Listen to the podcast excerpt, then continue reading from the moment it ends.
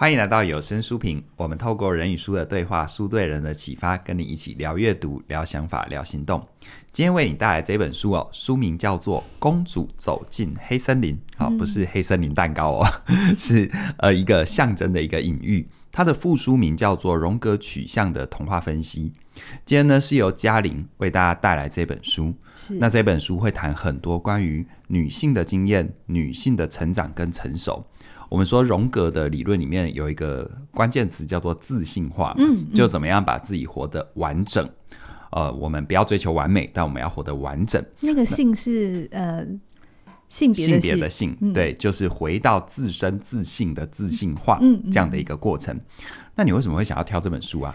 看起来好像里面都是故事集，对不对？对，而且他在讲女性内在的暗潮汹涌的心灵旅程，然后他特别在讲女性的心灵。那我们我记得我们之前有谈永恒少男少少年嘛，永恒少年小王子的故事。对，对那我觉得也要让大家觉得，哎，不是只有男生会有永恒少年的问题，女生也会有永恒少女的问题。所以我也就想说，它里面有一个故事，我读了之后蛮经典的，而且我觉得。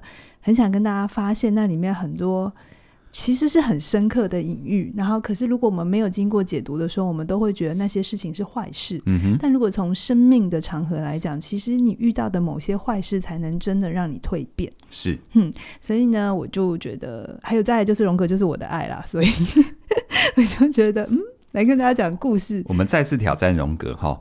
我们挑战过很多次了，对，我们每次挑战荣格，在录之前都会觉得非常的忐忑啊，因为有太多的象征、隐喻跟故事，他又没有办法用条列式一条一条来跟你分析，对，但他却整个不管是故事的呈现，还是从荣格取向让大家认识什么是人的这件事，又非常非常的贴切到位哦。如果你有认真的在进行你生命的历程，你会发现哇，那真的是很。很很有趣的隐喻，对，很完整的一个生命经验，这样。对对对，嗯、好，那我这一次做一点小小的不一样哈，就是这一次我会先把一个故事，这个故事叫做《真假公主》，然后是木鹅女孩，就是木鹅的女孩。这样，对啊，我先把我想说你会哪个木哪个鹅？就是牧羊人的那个牧，uh huh. 然后他放他放鹅，不是放鸡，oh. 也不是放鸭，Okay. 是放鹅。就养鹅女孩就对了。对对对，哦、嗯，嗯，那我会讲完他所有的故事。我这一次会把所有故事讲完，讲完之后我们再来讲每一个呃，我我们想探讨的议题。OK，好，那故事是这样子的，很久很久以前，有一个年老的皇后，她的丈夫是就是过世很多年了。那老皇后有个漂亮的女儿，那。两个人感情很好，但女儿长大之后呢，就必须要干嘛？嫁人啊！对对，所有的童话故事的公主呢，不是在出嫁的路上，就是在嫁人。那这个我们后面会讲为什么。那虽然那个老皇后很不舍得，可是呢，她还是要把女儿出嫁，所以她准备了非常丰富的嫁妆哦。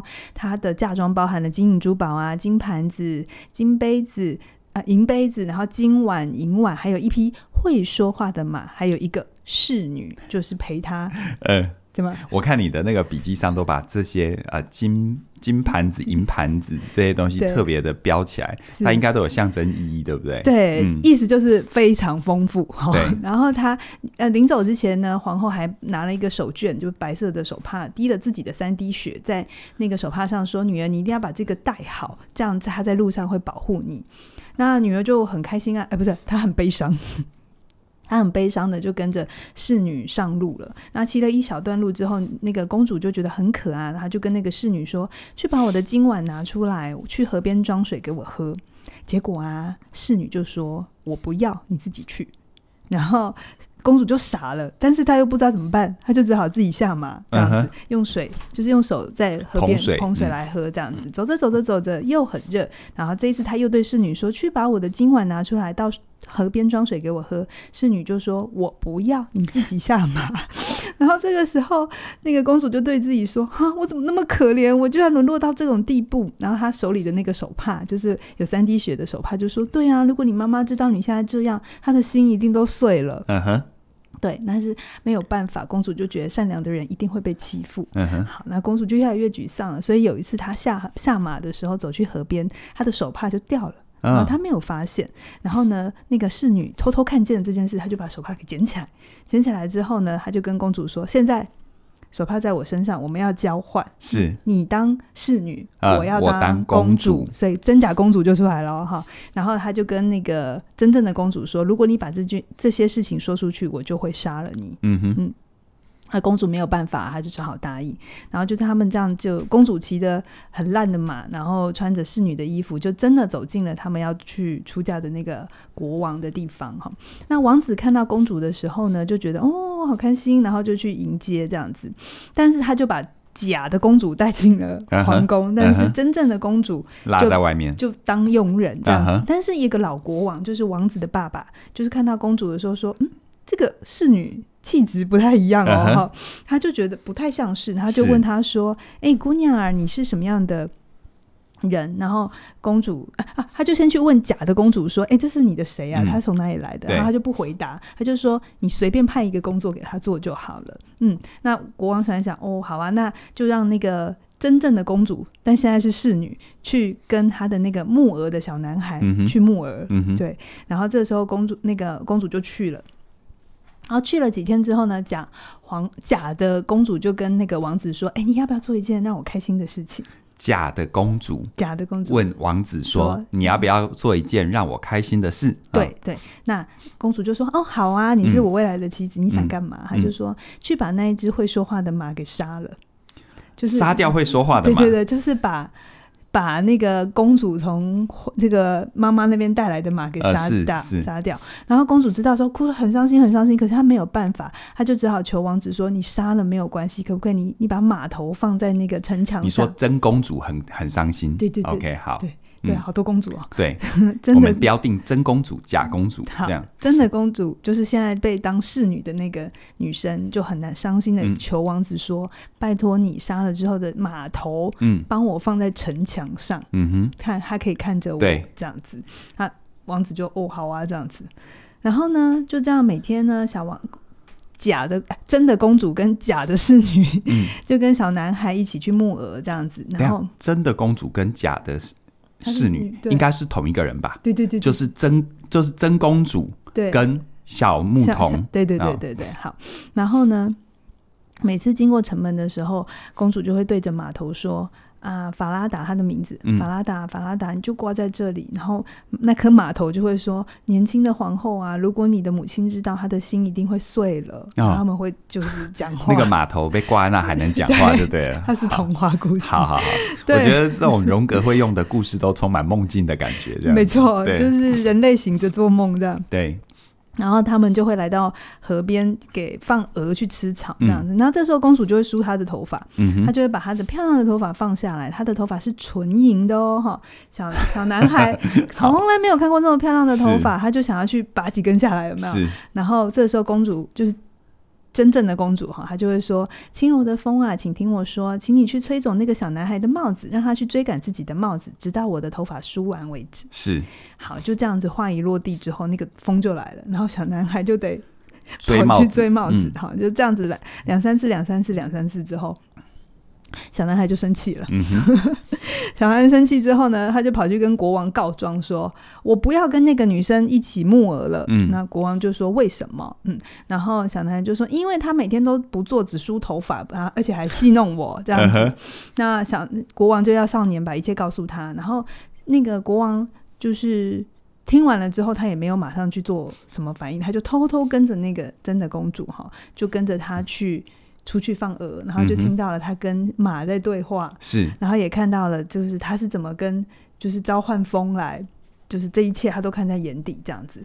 那他回来之后，国王回家之后就看，就把那个木鹅的姑娘叫来说：“哎、欸，你到底是谁呀、啊？嗯，你为什么会做这些事？”对。然后那个那个真正的公主就一直哭，一直哭，一直说：“我不能跟你讲，嗯、我讲了我会，我会被杀掉。”嗯。然后国王就说：“好吧，那你就去厨房跟大。”大火炉里面跟火讲吧，这样子、那公主就钻进火炉里面，然后把这些经历就跟着一团火 讲完了、嗯。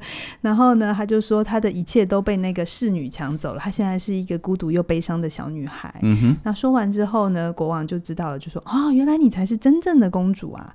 好，这样子之后呢，他也没有不动声色，就叫她换上漂亮的衣服，嗯、就是漂亮的衣服。她真的穿上去之后太美了，然后他叫他儿子来看，说：“哎、欸。”这才是你真正的老婆，这样子。嗯、那老王子知道之后，因为老婆很开很很漂亮，他也没说什么，他就说哦好这样子，然后然后就是后来他们就要办一个盛大的会宴会，然后王子哎就是那个新郎就是王子的左右边就刚好坐着真假公主，是，可是假公主呢居然认不出真公主。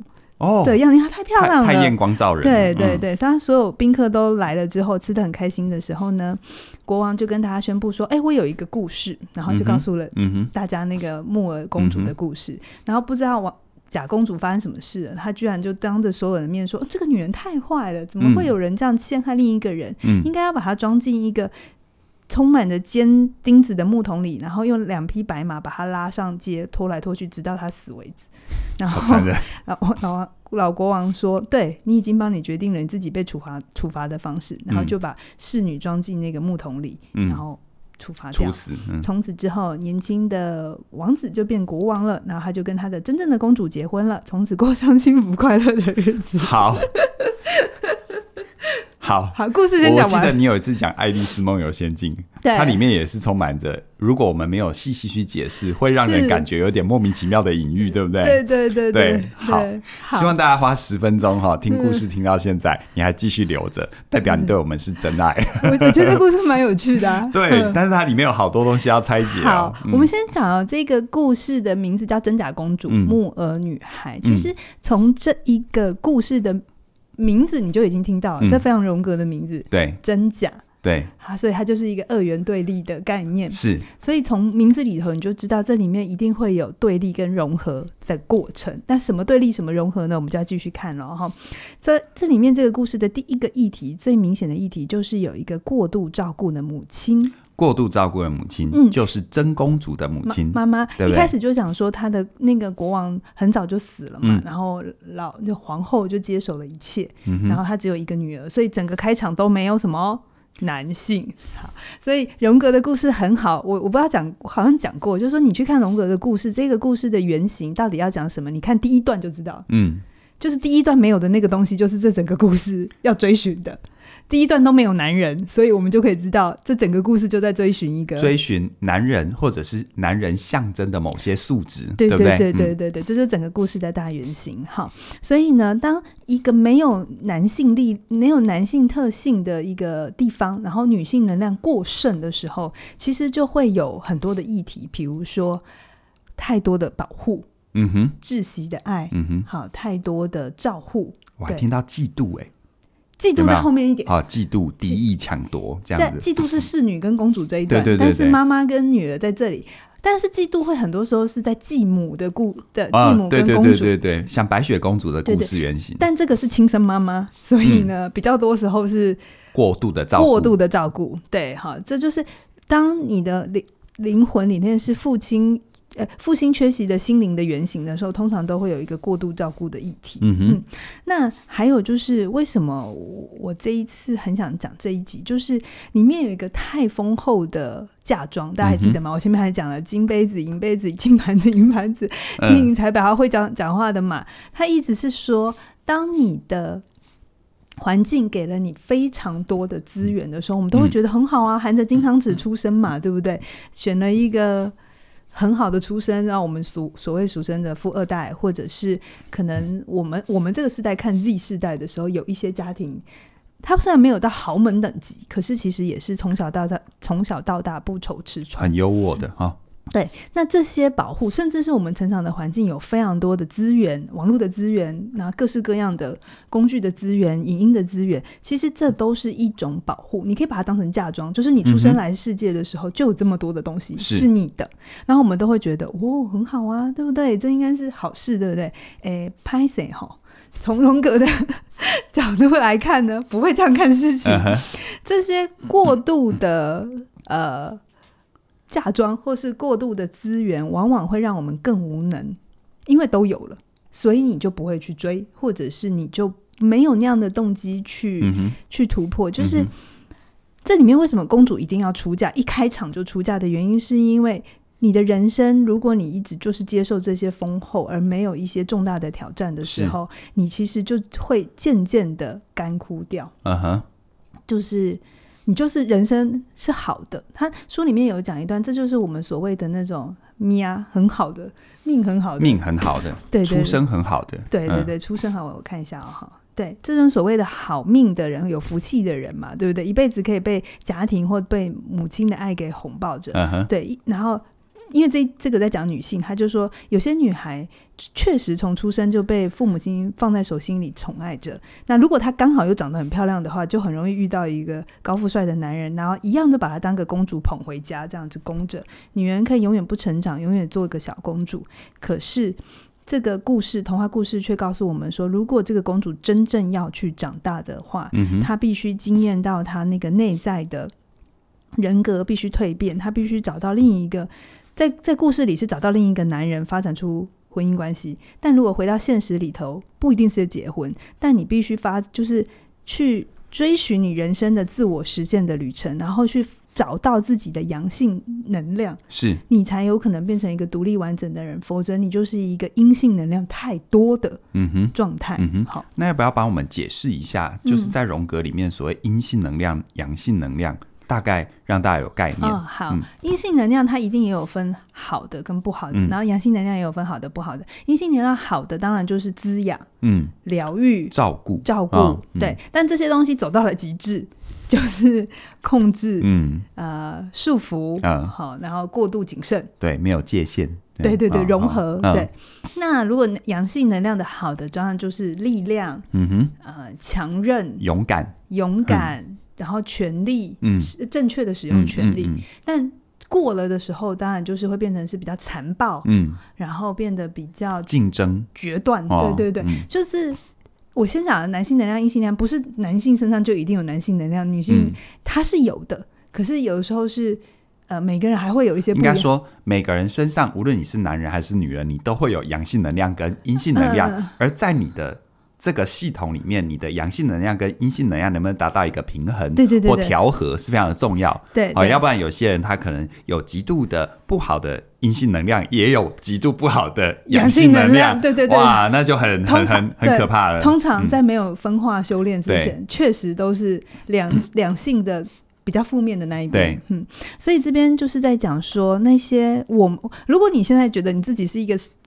深受人生挑战的人的话，你应该为自己开心，嗯，因为你正在走在自信的旅程。其实就是遇到不同发展阶段的危机嘛，对对，对，对，对，比如生涯的危机、中年的危机、关系的危机、各种的危机。不要随便羡慕你觉得活得很好的人，因为那些人他们他们可以逃一辈子，嗯，因为正是因为他有很多资源可以逃一辈子，是，可是他终究回来，他必须面对他灵魂的拷问。嗯哼，这件事情是谁都躲不掉的，是，不管你出生在。什么样的环境？嗯、好，那我们这边讲完了母亲过度过度照顾的母亲、嗯，意思就是资源过度丰沛的环境之后、嗯，接下来我们来谈第二个议题，叫做公主的原型。哈，这就是我们今天的大重点啦。我们要来谈永恒少女。哈、嗯，永恒少女跟永恒少年，永恒少年其实比较容易被认出来。其实就是彼得潘，彼得潘，然后不想承诺、不想定下来的男性，嗯、然后很艺术气息、很浪漫，但就没有现实的哈。对。可是永恒少女比较不容易认认出来，因为有些可能结了婚、生了小孩的妈妈，她的内在还是个永恒少女哦。对。她她跟我们一般说的公主病有什么不一样吗？呃。公公主病也算是永恒少女的一种嘛，对不对？它只是比较显现出比较骄纵的那一块，对。但有一些其实仍然是永恒少女，只是没那么骄纵。好，就比如说她依然拥有一种，比如说年轻的时候是天真活泼可爱的外貌嘛，好、嗯。那有的时候外貌这件事会老去，嗯、最主要的是她的心灵是很空洞的，嗯哼，她没有办法经经验深度的思考，嗯哼。当他遇到一些人生的难题的时候，嗯、其实他会第一时间是求助，而不是自己想办法。是，比如说有些妈妈哦，我我这边没有要贬义女性哦，就是，可是你会发现有一些母亲，她只会做她能做的事，但是如果家庭有一些变化，或者孩子已经大到超过他的心理的那个年龄的时候，他遇到困难的时候，你会感觉到他是没有自自发的能力，嗯哼，独自克服困难的能力，他会想要找老公，嗯。找娘家资源，嗯、对，然后对她来讲，这是一个合理的行为。是。那为什么说她是永恒少女的意思？就是她一直把自己放在一个孩子的位置。嗯哼。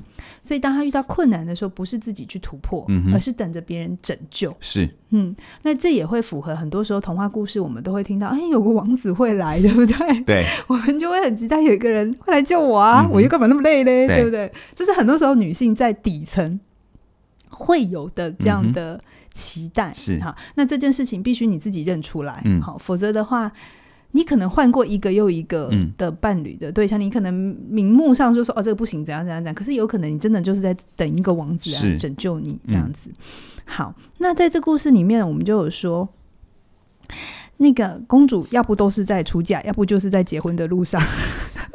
不是在结婚，就是前往结婚的路上。嗯，对，对对，或准备。正确比较精准的说法是这样嘛？对。其实这在说明的事情是，女性在人的一生当中，嗯、女性对关系关系的渴望是、嗯、是终其一生的。哼，亲密关系也好，或人际关系，就是对那个关系的连接。嗯、你会发现，故故事里的男性，不管他是王子还是谁家的儿子，通常都会是出去办一件事。嗯。有没有去屠龙啊？去屠龙或办去完成一个目标啊？对对对对，对。可是公主通常都出嫁，对，不知道为什么只能出嫁。但她意思是说，公主要去接受男性，她要去找到她的男性能量。对，那我刚才有讲嘛，你必须，如果你现在是女性听这一段的时候，我会很希望你静下来。我不是真的鼓励你去结婚哦，这样没有比较好。你有可能只是从另一个坑跳到另一个坑。Uh huh. 应该是说，你要去找到你内在真正的渴望，嗯哼，无论是在你的工作，还是你的学业，或是你人生的发展上，你一定要去面对一个分化的旅程。嗯哼，嗯，那分化的旅程，我等一下会讲为什么那个坏的侍女那么重要，因为它是推动你的很重要一个元素。就像我讲过赛姬的故事，她的婆婆阿弗洛什么的，哈，嗯。也是故事里一直害他的人。我们说逆增上缘呐，对不对？啊、来帮助你成长的。你会发现女性故事里面都有另一个坏女人。嗯嗯，然后我们就很生气那个女人，对，女人干嘛很为苦和难？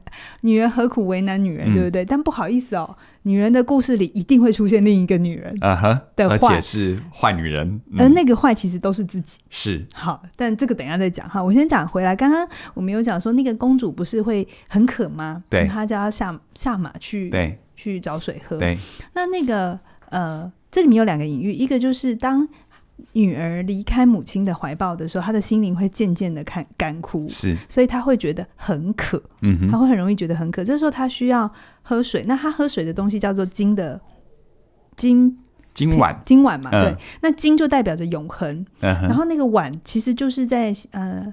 精神分析里头讲的子宫啊哈，容器。承接容器，对对对对对，就是母亲给了他这个，希望他去喝，但他没有办法使用，嗯哼，意味着当他脱离了母亲的照顾的时候，其实他没有使用工具的能力，嗯，他必须另一个人来帮他。这样子，对，那这我们都可以就可以看到说，有一些被养的太好的小孩，当他离开家要生活的时候，他可能真的连洗衣机都不会用，他没有生活自理能力。对，然后他就常常觉得渴，那个渴可能就是觉得好烦、好累，嗯，然后好难，对，好难，因为为什么我以前在家可以那么幸福？可是这个时候有时候有些人会穿越，但有些人就会回去，好。那到这边都很有趣吧？好，那我们接下来来谈那个真正的羡慕跟嫉妒的议题来了。好、嗯，公主的阴影要出来喽。这是不是就像是我？我觉得每个人生命当中或多或少会遇到的一个状况。嗯、当环境或他人对我的对待或我自己的期待有所落差的时候，嗯、可能我们不太会去。回到自己身上，比如长出力量啊，解决问题啊，我们比较容易把它投射到别人。对，是不是别人对我不好，嗯、或者是啊、呃，我怎么那么可怜？对，对对，这个背后其实都是跟羡慕、嫉妒、恨有关嘛？对对对对对对对对对对。好，那这里面我们在想，我们我们应该所有人的认同都是自己是那个好公主嘛？对不对？对，每 每个人每个人在自己的世界里都是男一男二，而且都是那个正派角色。正派的，对对对。我不晓得你听这个故事，你会说，哎，我要认同那个侍女，我要当那个侍女。对对。应该比较不会，我们都会想要当那个公主。那公主这边就带着是好的、光明的好意涵。那我有说嘛，真假公主意味着有另外一边叫假的，假的就是坏的，坏的就是那个侍女去演的嘛。对、嗯，她就是黑暗的、部分，那你看哦，他一离开皇宫，是不是就把公主给挤下来？嗯，那他要的是什么？因为他要公主身上的那个地位、嗯。权力，嗯。意味着其实这个公主，因为在她妈妈的照护保护之下，她渐渐失去了对权力的追求，因为她就是有的。哦，对，所以这意味权力意味着在现实世界里的那种愿意更往上，嗯哼，愿意挑战更大的舞台的这件事情，在真正的公主身上，她是不要的。嗯哼。对，那就会有另外一个阴影要啊，是，就你不要我要嘛，对不对？所以他就要把它推下来嘛，嗯、就是你不要，那我就我来、嗯、我来当。所以这个坏的侍女其实就代表着公主的另外一个阴影，她要取得那个权利，嗯，对于权力的渴求，嗯、对于更大的呃展现，嗯哼，成长的追逐，是，这是她要的。可是，在她母亲的保护之下，他。他要不到，或者是他不想要，嗯，但他去透过这样的出发，才去看见其实自己自己是要的，是，不然他会在一直别人身上看见这件事情。嗯、我们讲过投射阴影都在讲这件事，对，你在别人身上看很不爽的事情都是你的。好，那这边我要讲到一件事情，就是很多时候其实我呃在故事里头，当这个公主这个侍女是绝对不能。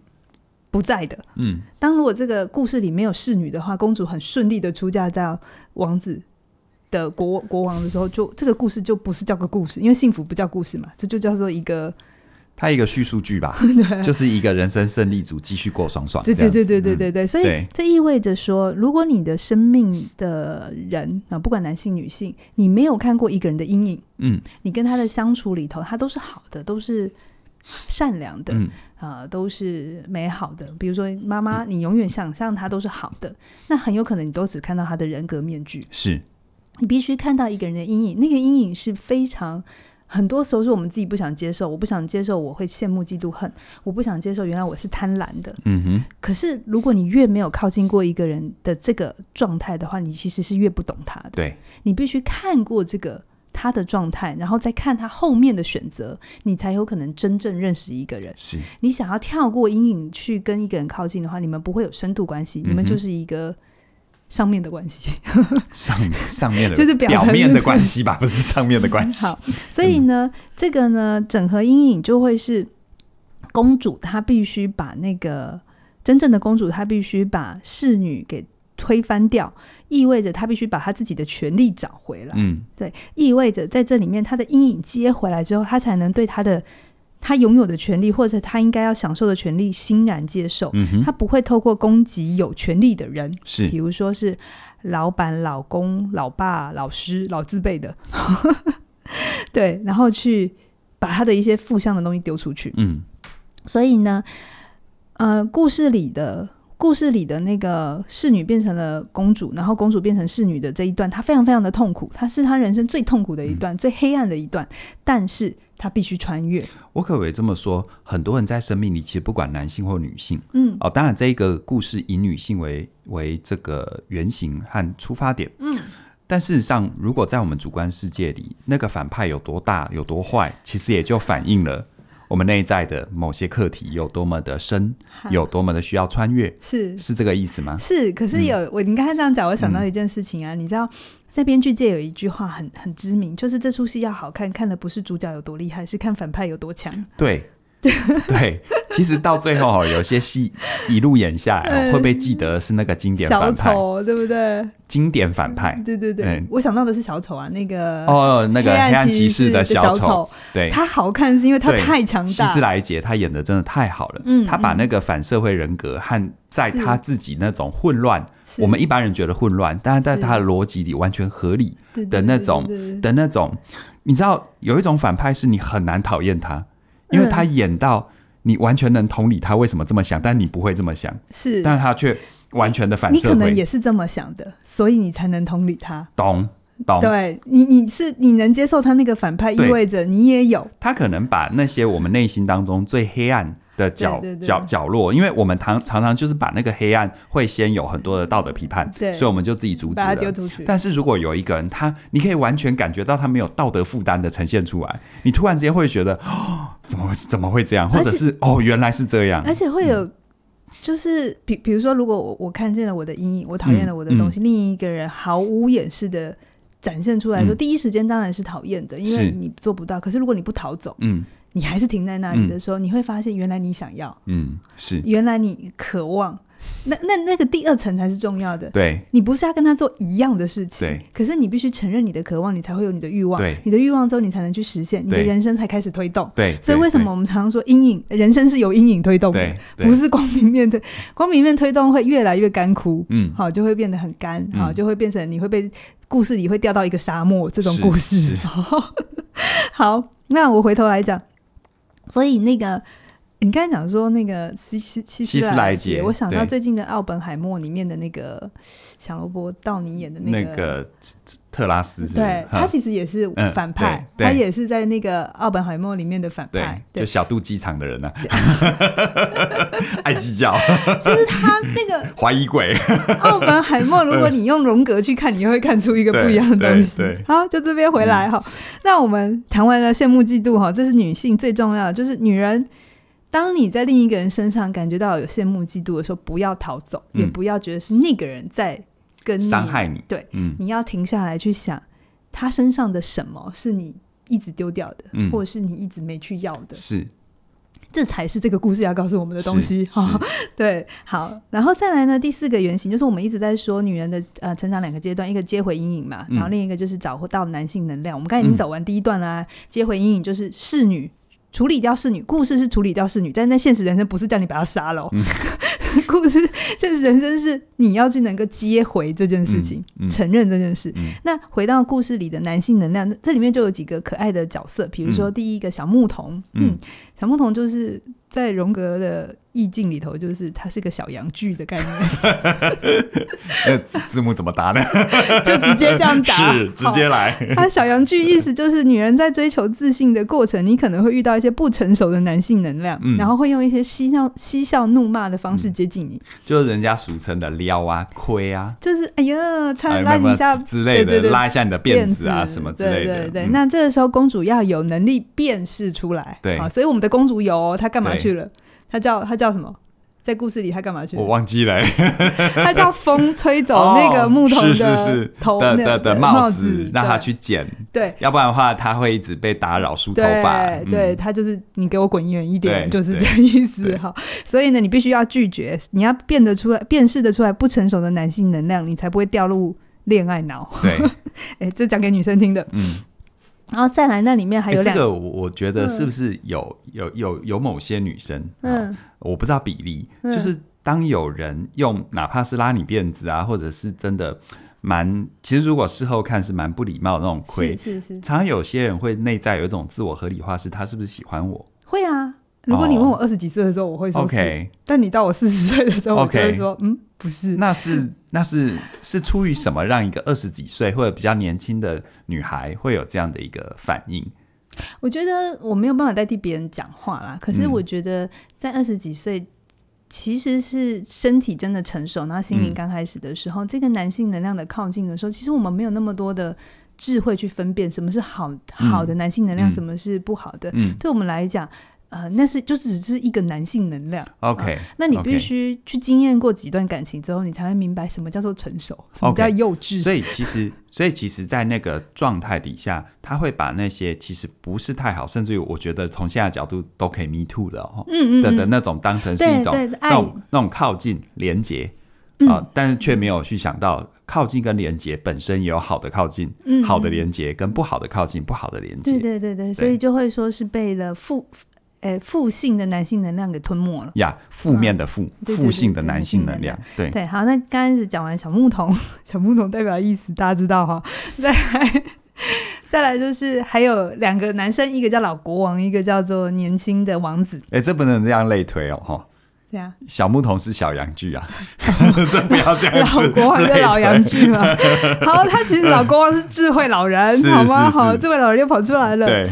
他意味着，你看啊，在故事里，他是不是有能力辨识？他第一眼就看出真公主了。对，只是这个真公主的气质不一样，只是她扮成侍女这样子。对，但他没有、嗯、那时候还没有还没有证据嘛。可是后来他就用了一些辨识的能力去帮助公主证明，然后帮助公主完成整合嘛，就是真的让他跟王子结婚，意思就是完成了那个自信的最后一步。好，那这个过程当中，其实就是男女女性你要能也找得到那个智慧的老人，嗯，就是你你的整合的男性能量是。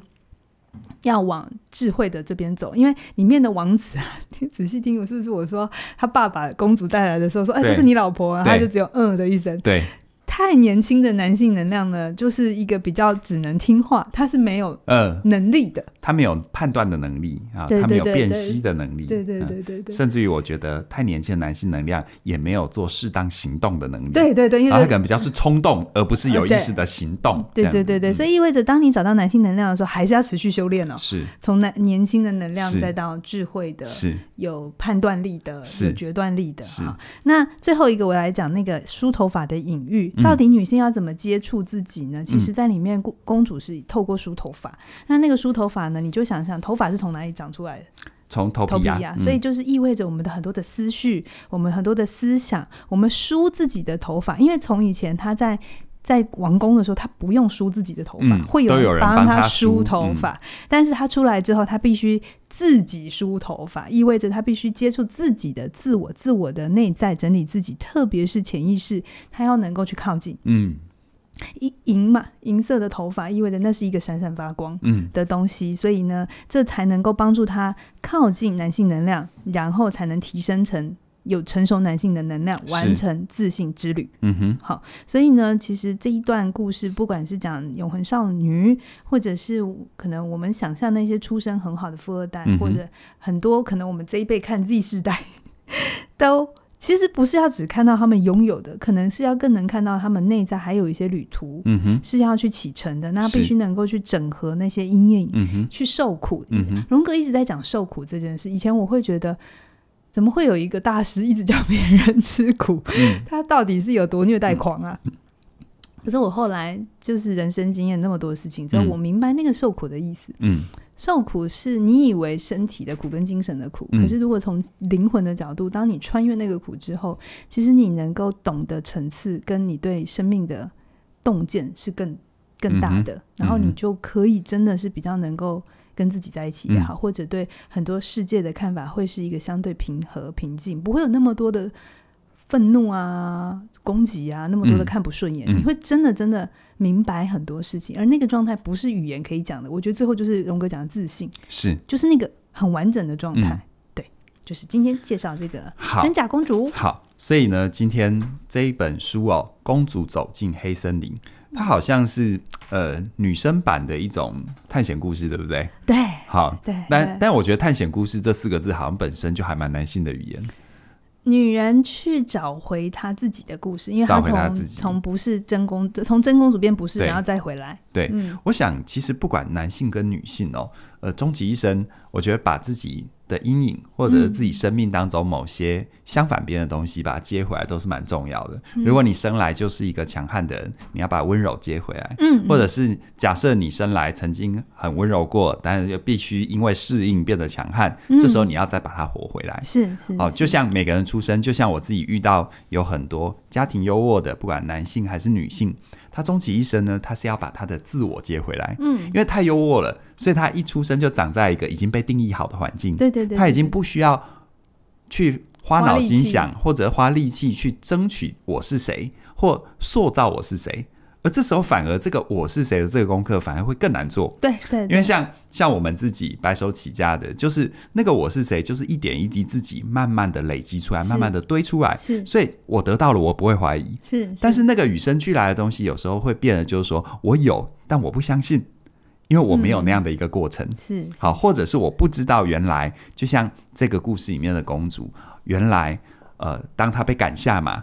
到底意味着什么？嗯，当他、啊、当他的人生往下走的时候，其实才是他成长的开始。对，所以我觉得，嗯，故事呢，它最特别的地方就是，它不是告诉你一个你应该去的地方，或者是你要做什么，嗯、它是透过故事把我们生命当中很多很多带入。就像刚刚嘉嘉玲在分享的过程当中，其实不要说女性，其实男性难道没有羡慕嫉妒恨吗？对，男性的羡慕嫉妒恨直接就攻击出来。对，我觉得事实上。就像我自己的经验，男性如果我们没有去处理自己的羡慕、嫉妒、恨，我们常常会包装的高大上的理由，大家做一些很小肚鸡肠的事。对，就像是特特拉斯，对对，对，对、呃，就是那个奥本海默的那个小劳勃道尼演的角色。所以或许我觉得今天嘉玲她为大家带来《公主走进黑森林》，她用一个故事作为很多的象征。我觉得这一段书评啊，你可以慢慢的、细细的、一段一段的去体会。在我生命当中，是不是也有这样的时刻？嗯，也有这样的从从某个我认为安稳、平静而且被保护的环境必须走出来。可能是你突然之间被提升升职了，或你突然之间被降职或解职，或者经验一段很碎裂的情感。对，其实对女性来讲，碎裂的情感常常会是突破的。对，出因为关系嘛。对，对对对对，所以我觉得回到人身上，自信。回到自己的本性，回到自己的本质，回到自己真正的认识自己，嗯、这也是我们有声书评在挑选书的过程当中，特别是我们这一段时间一直挑选荣格的一个很重要的原因。下，下一本也是荣格，对，因为因为因为我真心觉得，就是说，在人的生命过程里，嗯，我们认识自己是终其一生的功课，而认识的途径有很多。我们常常会以为认识自己就等于好像达到一个最美好的境界，其实不是。认识自己是一个持续探索的过程。嗯，那说到探索呢，其实我们这段时间来给我们所有的听众、所有的朋友有一个很重要，在我们官网上面的一个优惠，那就是呢，从即日起到二月五号，也就是明天啊，哦嗯，今天你听到或看到书评的日子是二月四号，在明天的晚上十二点之前，我们有一个针对嘉玲老师来给大家的一个放福利啦，哦，给大家的一个分享。就是在明天的十二点之前，你只要加入任何一门由嘉玲老师主讲的课程，那除了那个你是哪种人之外，因为那一本书它是搭配其他课程的赠品，你只要在这段时间，无论你加入几门，只要是嘉玲老师主讲的课程，你都可以享受八八折的优惠。嗯，而其中呢，事实上我们常觉得生命当中那些阴影要把自己接回来，就像是。呃，好好说再见。嗯，好，那我们怎么样好好跟别人在一起？嗯、或者是如果你觉得你的生命当中现在你要长出好的男性能量，怎么样去发挥你自己，像内容为王啊，想成为你想要的改变，或者是提升你的心理免疫力，对，提升你的心理免疫力，这些课程都会带给你很大很大的帮助。所以呢，关于这个活动，欢迎到我们的官网啊，把握机会，因为到明天的十二点，这个活动就截止了，欢迎你的加入。那今天我们的有声书评就跟你分享到这边，就如同刚刚嘉玲预告的，下一本也为你带来荣格他的理论学说，还有他的运用。期待我们未来为你推出更多精彩内容，记得一定要准时追踪我们哦，拜拜。拜。